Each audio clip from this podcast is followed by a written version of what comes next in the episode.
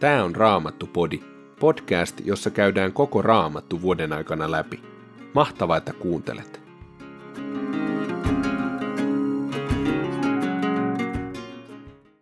Tänään luemme Miikan kirjasta luvut 4, 5 ja 6.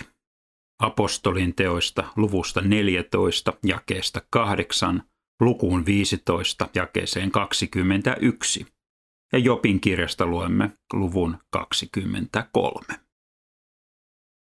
Miikan kirja, luku 4. Tulee vielä aika, jolloin Herran pyhäkön vuori seisoo lujana. Ylimpänä vuorista se kohoaa korkeimpana kukkuloista ja kansat virtaavat sinne. Monet kansat lähtevät liikkeelle sanoen, tulkaa, nouskaamme Herran vuorelle, nouskaamme Jaakobin, Jumalan pyhäkköön. Hän opastaa meitä tiellään, ja me tahdomme kulkea hänen polkujaan, sillä Sionista tulee Herran sana ja Jerusalemista kaikuu Jumalan puhe.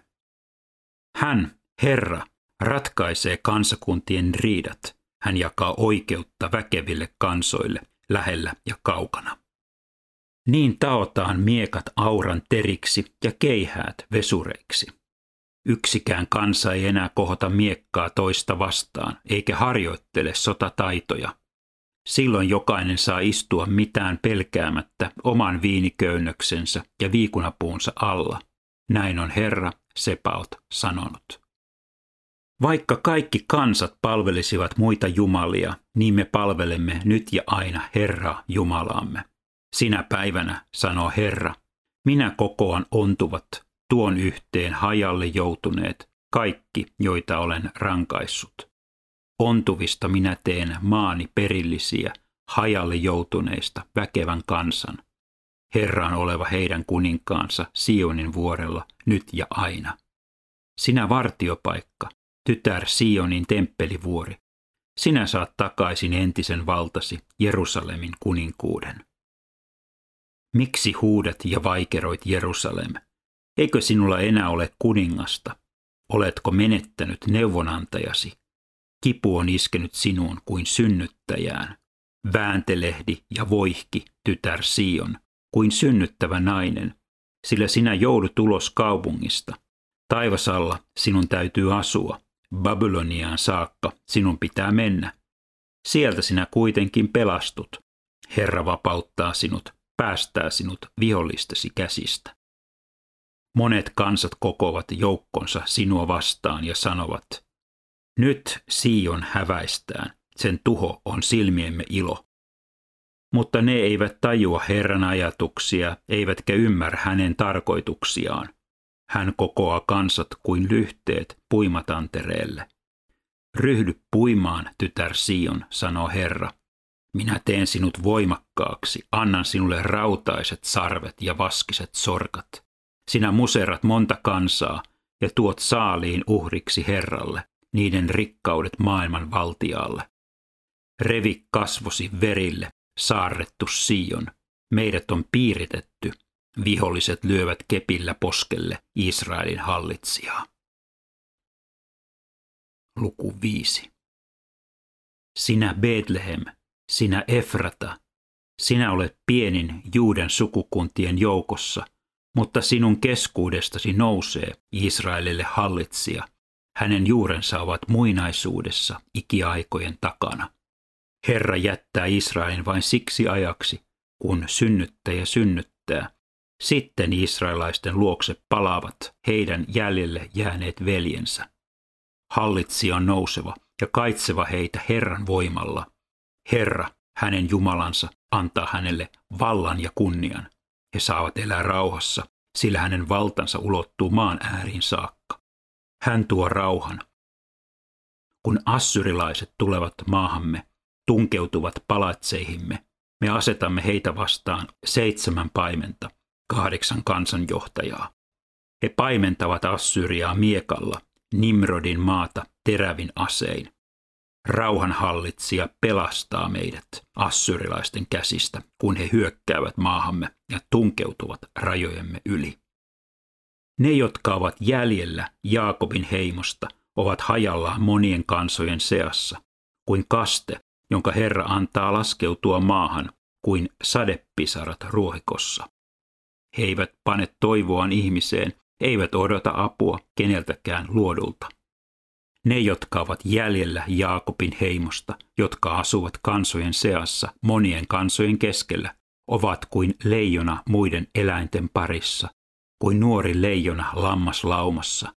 Kun se hyökkää, se ruhjoo ja raatelee, eikä kukaan voi sen hampaista pelastaa. Kohota kätesi vihollisiasi vastaan, niin he kaikki tuhoutuvat.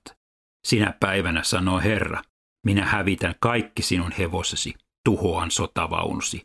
Minä hävitän kaikki kaupunkisi, lyön hajalle linnoituksesi. Minä hävitän taikakalut kädestäsi, ja niin ennustajat kaikkoavat luotasi.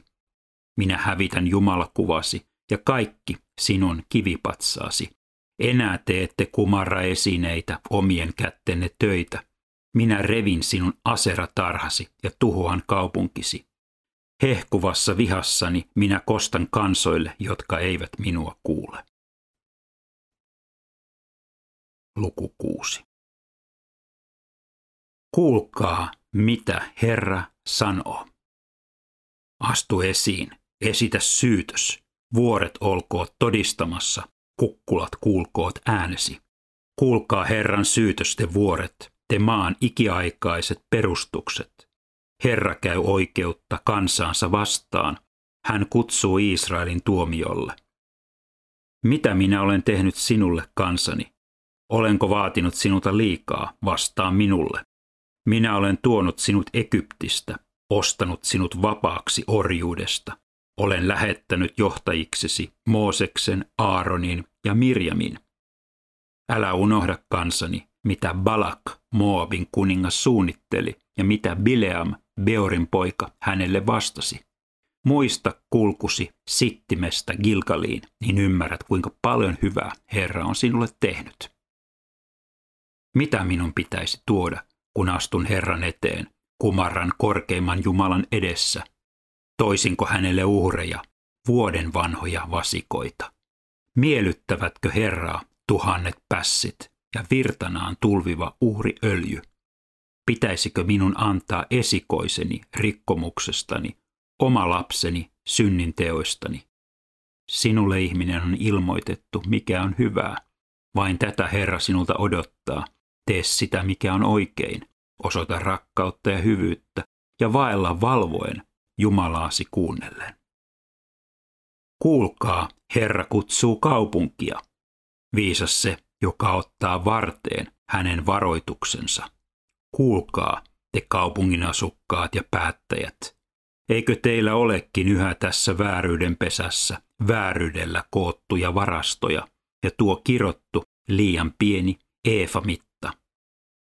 Voisinko minä hyväksyä petollisuutenne? Tehän käytätte vääriä vaakoja ja punnuksia. Sinun rikkaasi, Jerusalem, hankkivat rikkautensa vääryydellä. Sinun asukkaasi valehtelevat – heidän sanansa ovat pelkkää petosta. Siksi minä lyön sinua sairaudella, teen sinut autioksi syntiesi tähden. Vaikka kuinka söisit, et tule kylläiseksi. Tauti kalvaa ruumistasi. Minkä saat kootuksi, se ei säästy eikä säily. Minkä saat vielä säästetyksi, sen vie sota. Sinä kylvät, mutta et saa satoa. Sinä puserrat oliveja, mutta et saa öljyä voiteeksesi. Sinä poljet rypäleitä, mutta et saa viiniä juomaksesi. Omrin käskyjä te olette noudattaneet, Ahabin suun teot ovat olleet teille esikuvina. Samoja teitä olette kulkeneet. Siksi minä teen sinut autioksi ja jätän asukkaasi pilkattaviksi. Te kaikki joudutte kantamaan kansani häpeää.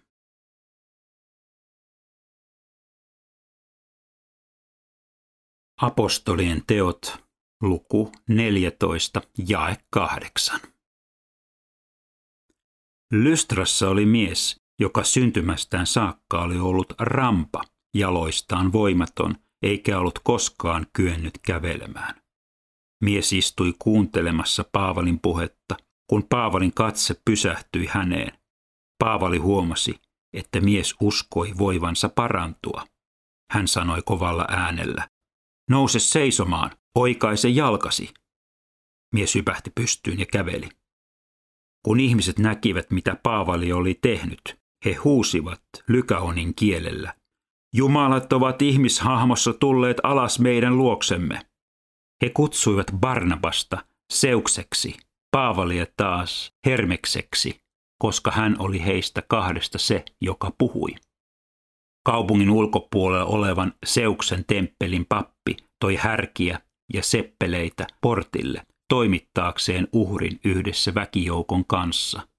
Mutta kun apostolit ja Barnabas ja Paavali kuulivat tästä, he repäisivät vaatteensa ja ryntäsivät väkijoukon keskelle huutaen. Mitä te oikein teette? Ihmisiä me vain olemme samanlaisia kuin te. Me julistamme teille hyvää sanomaa ja kehotamme teitä luopumaan näistä tyhjänpäiväisistä jumalista ja kääntyvään elämän Jumalan puoleen, hänen, joka on luonut taivaan ja maan ja meren ja kaikki, mitä niissä on. Menneiden sukupolvien aikana hän on sallinut kaikkien kansojen kulkea omia teitään, mutta silti hän ei ole jättänyt antamatta todistusta itsestään. Hän on tehnyt teille hyvää. Hän on antanut vettä taivaalta ja sadon ajallaan. Hän on ravinut teitä ja täyttänyt teidät ilolla. Näin puhuen he vaivoin saivat kansan estetyksi uhraamasta heille. Antiokiasta ja Ikoniosta tuli kuitenkin juutalaisia, jotka taivuttivat kansan puolelleen. Paavalia kivitettiin ja hänet raahattiin kaupungin ulkopuolelle, koska hänen luultiin kuolleen. Mutta kun opetuslapset kerääntyivät hänen ympärilleen, hän nousi maasta ja palasi kaupunkiin. Seuraavana päivänä hän lähti Barnabaksen kanssa Derbeen. Paavali ja Barnabas julistivat Derbessä evankeliumia ja saivat monet kääntymään opetuslapsiksi. Sitten he palasivat Lystraan, Ikonioniin ja Antiokiaan. Rohkaisivat opetuslapsia ja kehottivat heitä pysymään uskossa. He sanoivat, Jumalan valtakuntaan meidän on mentävä moneen ahdingon kautta. Kullekin seurakunnalle he valitsivat vanhimmat ja rukoiltuaan ja paastottuaan he jättivät opetuslapset Herran turviin, hänen, johon nämä nyt uskoivat. Kuljettuaan sitten Pisdian kalki, Paavali ja Barnabas tulivat Bamfyliaan. He julistivat sanaa Bergessä jatkoivat matkaansa Attaliaan. Sieltä he purjehtivat Antiokiaan, missä heidät oli annettu Jumalan armon haltuun siihen työhön, jonka he nyt jo olivat saattaneet päätökseen. Perille saavuttuaan he kutsuivat seurakunnan koolle ja kertoivat, että Jumala oli heidän kauttaan tehnyt suuria tekoja ja että hän oli muillekin kuin juutalaisille avannut uskon oven. He viipyivät sitten jonkin aikaa opetuslasten keskuudessa. Luku 15. Juudeasta tuli Antiokian seurakuntaan eräitä, jotka opettivat. Ellette anna ympärileikata itseänne niin kuin Mooses on säätänyt, ette voi pelastua. Paavali ja Barnabas asettuivat vastustamaan heitä ja asiasta käytiin kiivasta väittelyä. Niinpä päätettiin, että Paavali ja Barnabas ja muutamat muut lähtisivät Jerusalemiin apostolien ja vanhimpien puheille, jotta saataisiin selvyys tästä kiistakysymyksestä. Seurakunnan varustettua heidät matkalle, he kulkivat Foinikian ja Samarian halki ja kertoivat vellille pakanoiden kääntymyksestä. Kaikki ilahtuivat suuresti kuulemastaan. Kun he saapuivat Jerusalemiin, seurakunta, apostolit ja vanhimmat ottivat heidät vastaan, ja he kertoivat niistä suurista teoista, joita Jumala heidän matkallaan oli tehnyt. Silloin eräät uskoon tulleet fariseukset puuttuivat asiaan ja sanoivat, että kääntyneet pakanat oli ympärileikattava ja velvoitettava noudattamaan Mooseksen lakia. Apostolit ja vanhimmat kokoontuivat käsittelemään tätä kysymystä. Kun väittely oli kestänyt pitkään, Pietari nousi puhumaan ja sanoi, Veljet, te tiedätte, että Jumala on jo aikoja sitten teidän keskuudessanne tehnyt valintansa. Hän on antanut pakanoiden kuulla minun suustani evankeliumin ja tulla uskoon.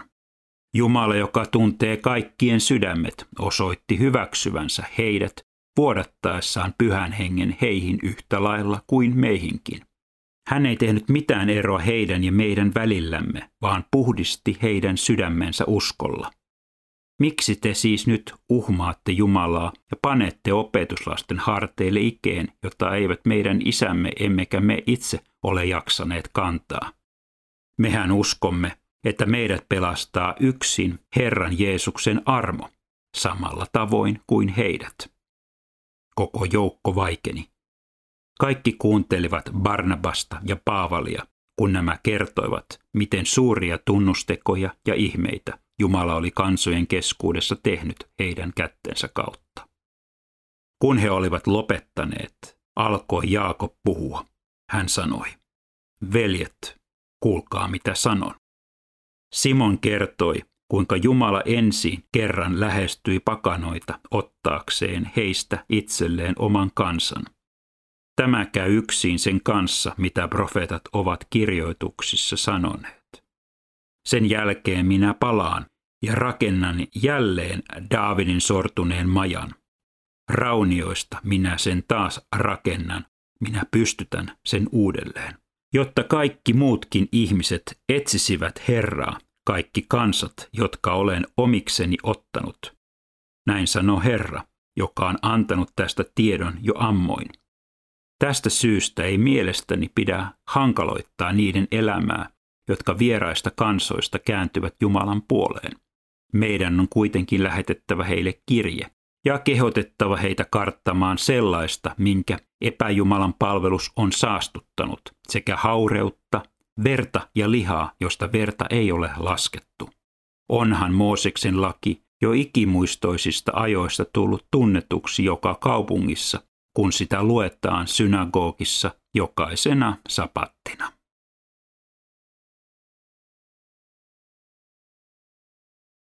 Jopin kirja luku 23. Nyt Job sanoi, Tänäkin päivänä ajatukseni nousevat kapinaan, murehtiminen vie minulta voimat. Kumpa tietäisin, mistä hänet voin löytää ja miten pääsen sinne, missä hän asuu. Minä esittäisin hänelle asiani ja toisin julki kaikki todisteeni. Niin saisin kuulla, mitä hän minulle vastaa ja saisin tietää, mitä hän tahtoo minulle sanoa. Käräjöisikö hän kanssani valtian voimalla? Ei, hän kuuntelisi minua. Hänen vastapuoleenaan seisoisi nuhteeton mies, ja tuomarini vapauttaisi minut syytteestä lopullisesti. Jos minä menen itään, ei hän ole siellä, jos länteen, ei merkkiäkään hänestä. Jos menen pohjoiseen, en saa häntä silmiini, jos etelään en näe häntä. Hän tietää kyllä, millainen on ollut minun vaellukseni. Koetelkoon minua niin kuin tulessa kultaa. Minä kestän. Hänen jalanjälkiinsä olen sovittanut askeleeni. Hänen tietään olen seurannut. En ole siltä poikennut. Hänen sanansa käskyjä minä tottelen. Minä pidän ne aina silmieni edessä. Kun Jumala jotakin päättää, kuka voisi sen muuttaa, mitä hän tahtoo, sen hän tekee. Hän panee toimeen sen, minkä on minulle määrännyt, eikä sitä ole vähän. Siksi minä pelästyn, kun hänet näen. Kun ajattelenkin häntä, minä vapisen kauhusta. Jumala on lannistanut rohkeuteni. Minä kauhistun kaikkivaltiasta. Mutta pimeyskään ei saa minua vaikenemaan. Ei, vaikka se peittää edestäni kaiken.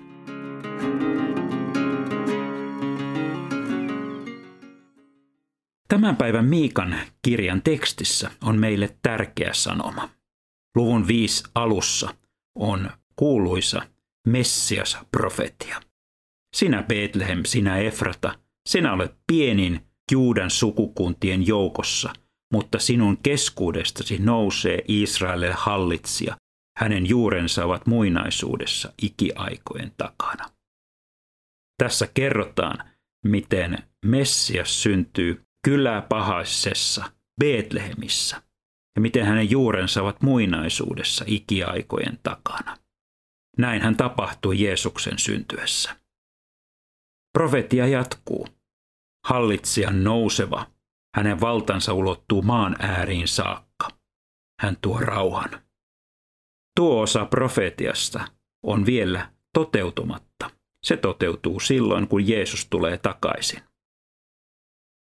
Luvun viisi lopussa on myös tärkeä sanoma kaikille meille. Sinulle ihminen on ilmoitettu, mikä on hyvää. Vain tätä Herra sinulta odottaa. Tee sitä, mikä on oikein, osoita rakkautta ja hyvyyttä. Ja vaella valvoen Jumalaasi kuunnellen. Jumalan valtakunnan kansalaisena, Messiaan seurajana, meillä on tehtävä, profetaalinen tehtävä suorastaan. Puhua vastaan kaikkia vääryyttä ja epäoikeudenmukaisuutta ja toimia kaiken totuuden ja oikeudenmukaisuuden puolesta. Se on yksi tehtävämme Jumalan kansalaisena. Mitä Jumala sinulta odottaa? Missä sinä saat toimia oikeudenmukaisuuden puolesta omassa elämässäsi tänään, tässä ja nyt? Raamattupodin sulle tarjoaa Opko ja kuunnella voit muun muassa Spotifysta, Apple Podcastsista ja yleisistä podcast-sovelluksista niin kuin Castboxista, Pocket Castsista ja Podcast Addictista.